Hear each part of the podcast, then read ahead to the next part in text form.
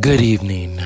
25 years ago, thanks to a hot box, I won't say whose, it wasn't mine. I saw Pulp Fiction when it was still in the theaters. I was 14.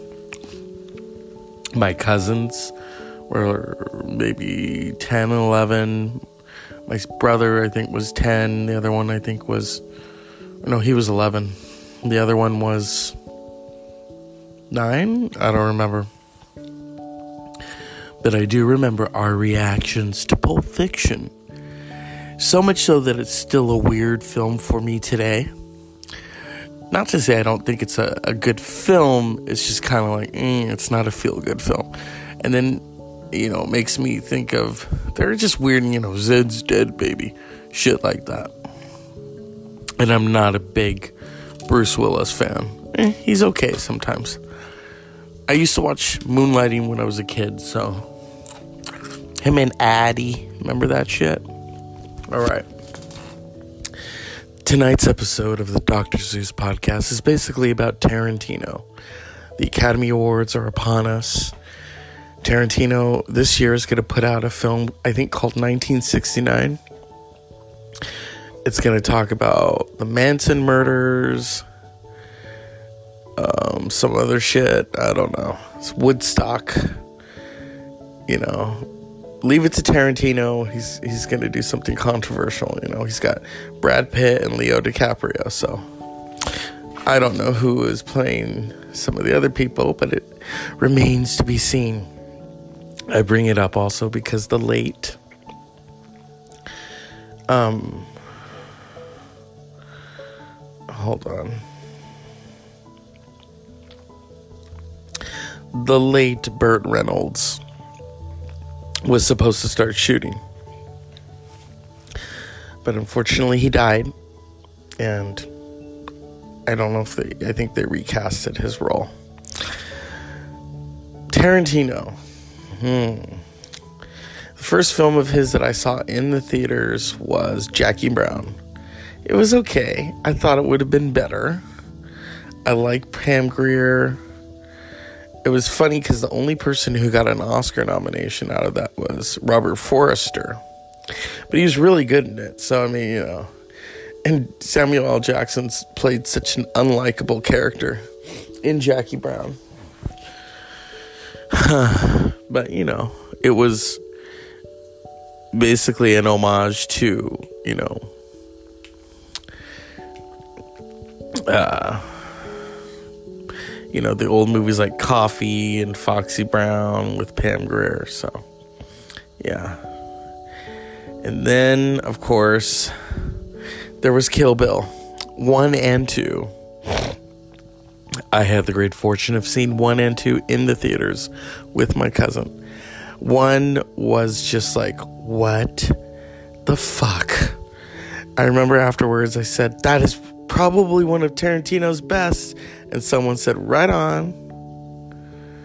Because I'd never seen anything like that. Uh, him and Uma Thurman together. The aesthetics of that film. Oh my God. You know, um, whenever she would say her real name, it would get bleeped. And then you find out why in part two. And then, you know, um, Vivica Fox, I should have been motherfucking Black Mamba. Well, after that, you weren't. um, everything about it, you know, the sword fights. Um, there's a great moment, such an iconic moment, where they're all at uh, this club and you know, like in those Mexican standoffs, you call out to the person, you call out to them and say, "Get out of, get out of here! I want to fight your ass." And um, I can't play it because it's got music attached to it, so copyright. If you've seen Kill Bill, then you know what I'm talking about.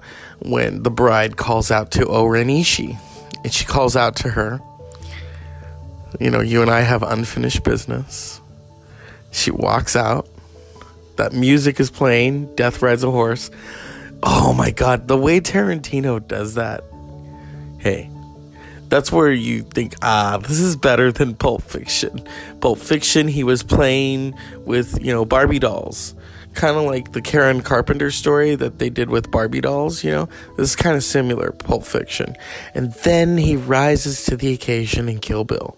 Finally, he is ready to make a chiseled statue of David. You know what I mean?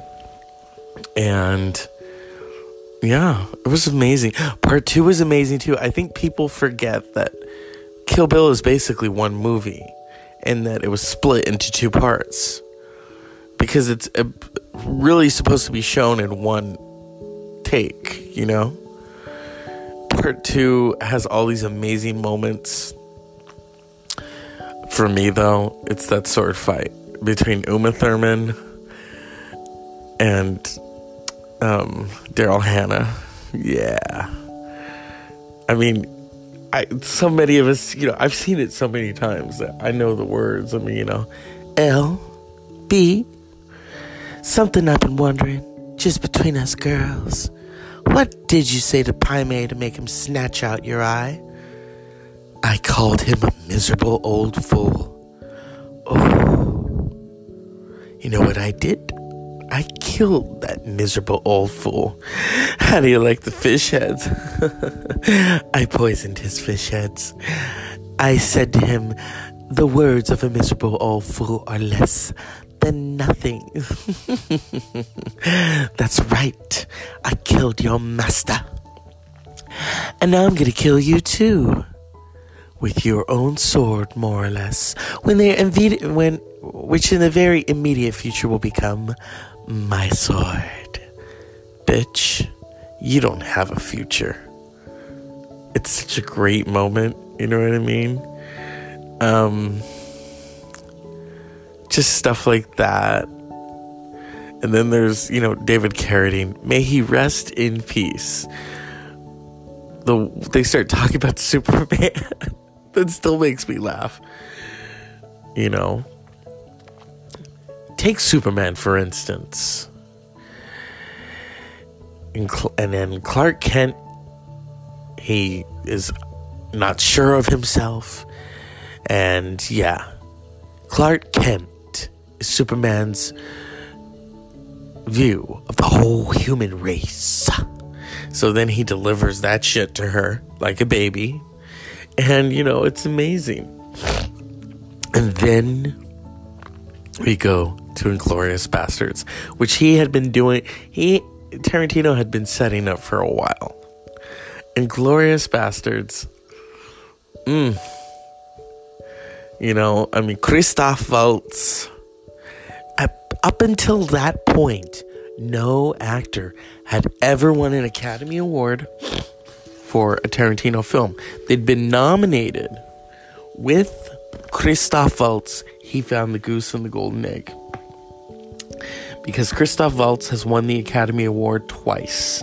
Once for Inglourious Basterds as Hans Landa, and again as Dr. King Schultz. You know I love these movies, and I know their names. Come on. For um, Django Unchained. I mean, you know, you watch these films at first and you're like, okay, what's gonna happen? And then you're just kind of like drawn in. You know, you don't have to binge watch it on Netflix, although it is on Netflix, but it's not Orange is the New Crack. You know what I mean? I kind of got tired of that after a while. I may have to get back into it for the finales that are coming up, you know? So, back to Tarantino. Inglourious Basterds, you know, Second World War Shoshana. Yeah, you need to see it to believe it. I'm not gonna I'm not gonna spoil it for you all. You know? It is a revenge film. It is. You have Brad Pitt, who has never played anything like that before. You have Eli Wall, you know, Eli, it's not Eli Wallach because that's the guy from the Clint Eastwood films. Um, Eli, Eli, Eli. I gotta, I gotta make sure I say his name right he's a director too, so you know. Sometimes in my sleepiness, I forget names. Okay. Oh, and he plays the bear Jew. that the I mean those are crazy moments. You know, and let me see, where's Ingloria? There it is. Eli Roth, not Wallach. All right, people. So here's the thing. I'm not going to spoil it. There are some great vignettes. Now, the composer of the Tarantino films was, of course, Ennio Morricone.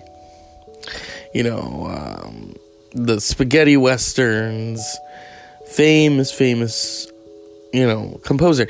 He didn't agree with Tarantino putting modern music into his films because there was a great moment in Inglourious Basterds, where Shoshana is getting ready.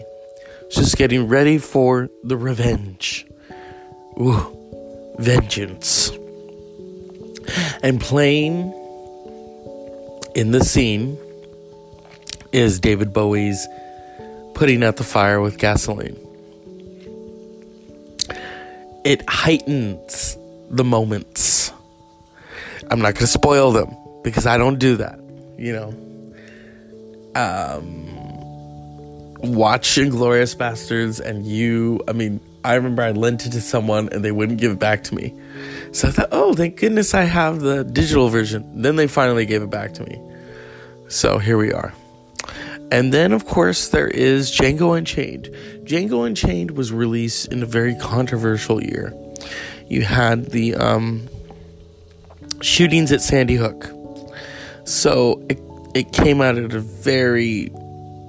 Mm, I'm not to say the wrong time. Well, yeah, wrong place, wrong time. But it, it, it arrived.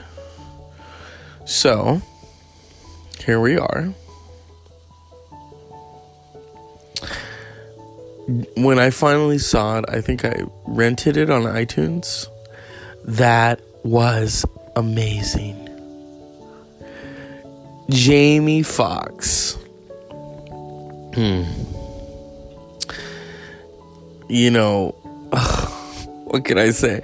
I'm not always a Jamie Foxx fan. But seeing Django Unchained, I was like, fuck. You know, you got Kerry Washington, Christoph Waltz, Samuel L. Jackson, Leonardo DiCaprio, who almost won an Oscar for Django Unchained. He was so good. The beauty of Tarantino is Tarantino is basically like a, a, music producer. He's taking all of these songs from the past and sampling them. So he's taking all of these blaxploitation films and mixing them together. Okay? Kind of like the Kill Bill films. He's taking all of the, you know, martial arts films, mixing them together. You know, the jumpsuit in Kill Bill, the or, the yellow jumpsuit is an homage to, you know, Bruce Lee, of course. So many moments. But back to Django Unchained. You know, I saw the movie Mandingo, and that's a dis- disturbing movie, and I could see where Tarantino took from it because I was so curious as to why he referenced it. And Django Unchained is the antebellum South, you know. Um, Jamie Foxx plays a slave who is freed by Dr. Kane Schultz, and they become bounty hunters. It's badass. Only the way that Tarantino can tell it. You know what I mean? Um, you know, um, I, and like I said, I'm not gonna spoil it. And um,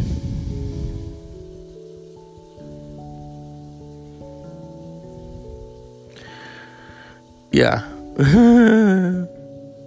It's the Dr. Zeus podcast. We're talking about Tarantino. I mean, I'd love to have guests on. I don't know how we're going to do that roundtable. I'm not, you know, PBS. So, because then we could talk about like some of our favorite moments. I, I, I will say Pulp Fiction has some really great dialogue, you know, but Django Unchained is just another world You know, you got Christoph Waltz speaking German to Kerry Washington. You know, hey there, little troublemaker. Hey there, big troublemaker, and shit like that, you know? And of course, now we arrive at The Hateful Eight, which I've never seen. So I can't talk about it. I have to go and watch it now. That is my assignment, is to watch The Hateful Eight. And what is there's a there's a thread people in these Tarantino films. Which actor has appeared in almost all the films? I don't know if he's appeared in Reservoir Dogs. I don't think he did. Samuel L. Jackson, because he's in Pulp Fiction. He was nominated for it, didn't win. He said, oh shit, when he didn't win, too. You can see it as he's losing to Martin Landau. Yeah. Okay, so Samuel L. Jackson was in Pulp Fiction, Jackie Brown, Kill Bill 2, um, what was he? Yeah, he's in Inglourious Basterds, but like a voiceover. Um, Hugo Stiglitz. That's what he talks about. Yeah. Um, Guess that's four. Django Unchained, of course, and The Hateful Eight. You know, it's it's it's Samuel L. Jackson. He's never won an Academy Award, people. He should get one because he's so brilliant. And he's a billion dollar movie man. You know what I mean? When I think of really great films, if you want to be thrilled, you go and see a Samuel Jackson film. Long Kiss Goodnight is actually one of his favorites and that is such a crazy film. And I remember when it came out, I didn't get to see it because instead we went and saw Maximum Risk, and that pissed me off. But anyway, we're talking about Tarantino, people. Quentin Tarantino, also known as Q, QT, I don't know. Quentin Tarantino had a very interesting past, has a very interesting future, you know what I mean? Um, but his detail to film, we can't overlook. We can't overlook the beauty of his films. You know, whether you agree with him or not, the dialogue, he got in a lot of trouble, a lot of heat for the dialogue. The N word, you know, people coming to his defense over it. So, yeah. It's one of those things, people. It's Tarantino films are very controversial. You're not gonna like them at first. Some some do. I mean, you know. But yeah. I'm so thankful that we have someone like Quentin Tarantino. And you know, yeah, he's someone told me he's you know, he's weird looking and I said, Well, you know, he's not making films to get you all hot and bothered over. I mean, it's not about his image. You do know that. It's about the films, it's about the ideas. I love how he talked about, you know, he didn't go to film school, worked in a video store. So he had all this archive, you know. Okay, I can pull from this. That's where his genius comes from he talks about how when he was first thinking of making films, how he would put on a record. And that's that's the scene. You know, son of a preacher man, or he'd put on, you know, Isaac Hayes and it's a dancing scene, you know, or Death Death rides a horse. And the fact that he used that, and you know, that's from another film. In Kill Bill, when I hear that now, I just think of Kill Bill. Um, if I go back and watch the original film, it's like, oh, okay, I, I, I get what he was doing. You know, we can't. I love how people hate on Tarantino. Oh, I hate his fucking films. And I know someone who does, who remain nameless. And I said to them, You don't understand. Whether you like him or not, he is a part of the lexicon and you have they were teaching a film class i said you have to talk about him because and your students are probably going to write a paper about him because of how important he is, whether you like him or not. Yeah, I know he's not making rom coms. Thank God he's not. He is making these really crazy films. You know what I mean? So, what, like I said, whether you like him or not, you know, it's it's Quentin Tarantino, and the heightened reality of of his world, you know. So we'll leave it at that. You know, you have so many players within these films he's borrowed so much. I mean, when they're all walking down the street in Reservoir Dogs, he basically borrowed that from A Clockwork Orange, and I am I am a devotee of Stanley Kubrick, so I even know that. You know, a lot of people know that because there's a moment in A Clockwork Orange where they're all walking in their suit. Well, they weren't not suits, but their white outfits with the jock straps on and yeah, it's right there. You know, he borrows. Everyone borrows. Andy Warhol did it. Quentin Tarantino does it. I look forward to the next Tarantino incarnation. It's all, and here's the thing: his films are always about en, on ensembles. There's never uh, people aren't really singled out. I mean, award season they are, you know, but it is what it is, people. Quentin motherfucking Tarantino. This is the Dr. Zeus podcast. I want to give a cup of shut the fuck up to the administration who continues to fuck shit up. Wouldn't that be great if Tarantino did a film about that? I mean, I'm, i was thinking of silly titles for Tarantino. What if he did the Judy Garland story? Judy Garland running a pig farm with marijuana. I don't know or what if he did the Frank Sinatra story? I would love to see how he's going to handle Elaine Stritch telling him off. That's such a great story, and it's off topic of Tarantino. Hearing Elaine Stritch talk about Sinatra and how he said, What do you do? Because, you know, she was young and pretty, and I guess she was his date. And um, Tony Curtis hooked them up, and he's like, So what do you do? Oh, I'm in the theater. And he looks at her and he says, You know, let me tell you something. Because he thought he knew everything. People in the theater ain't going no place. And she says, Oh, really, Mr. Sinatra? Well, you know, Mr. Sinatra, I've been meaning to ask you for years, where the hell do you think you're going? And he screams, Get her out of there! Get her out of here! You know, and she pissed off Sinatra. That would be great to show in a Tarantino film. Who would play Elaine Stritch? I don't know. I'm inspired by her her humor, you know, and little things like that. I'm weird. If I were to make films, you know, I would make films and have Elaine, someone playing Elaine Stritch. I really would. You know, the Elaine Stritch story. I don't know how I would get away with that. You know, starring Tarantino.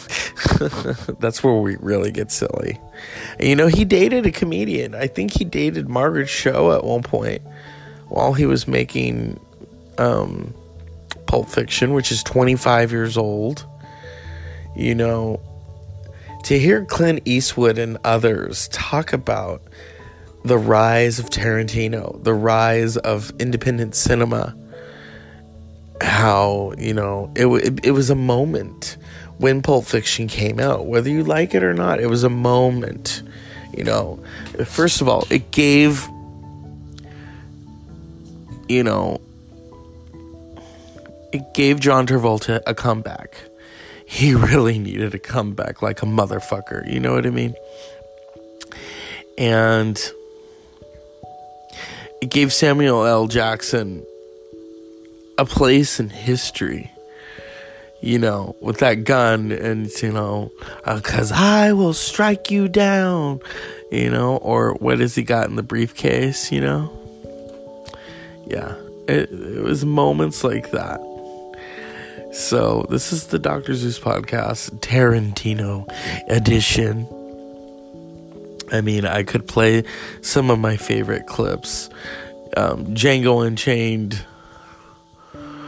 I mean, you know, it's hard to say. Um, I can't really repeat what Samuel L. Jackson says to him. I don't know. But there's some funny ass moments where you can't believe it's happening, but it's happening. That's all I'll say, you know. Um, this is the Dr. Zeus podcast. Unpleasant dreams.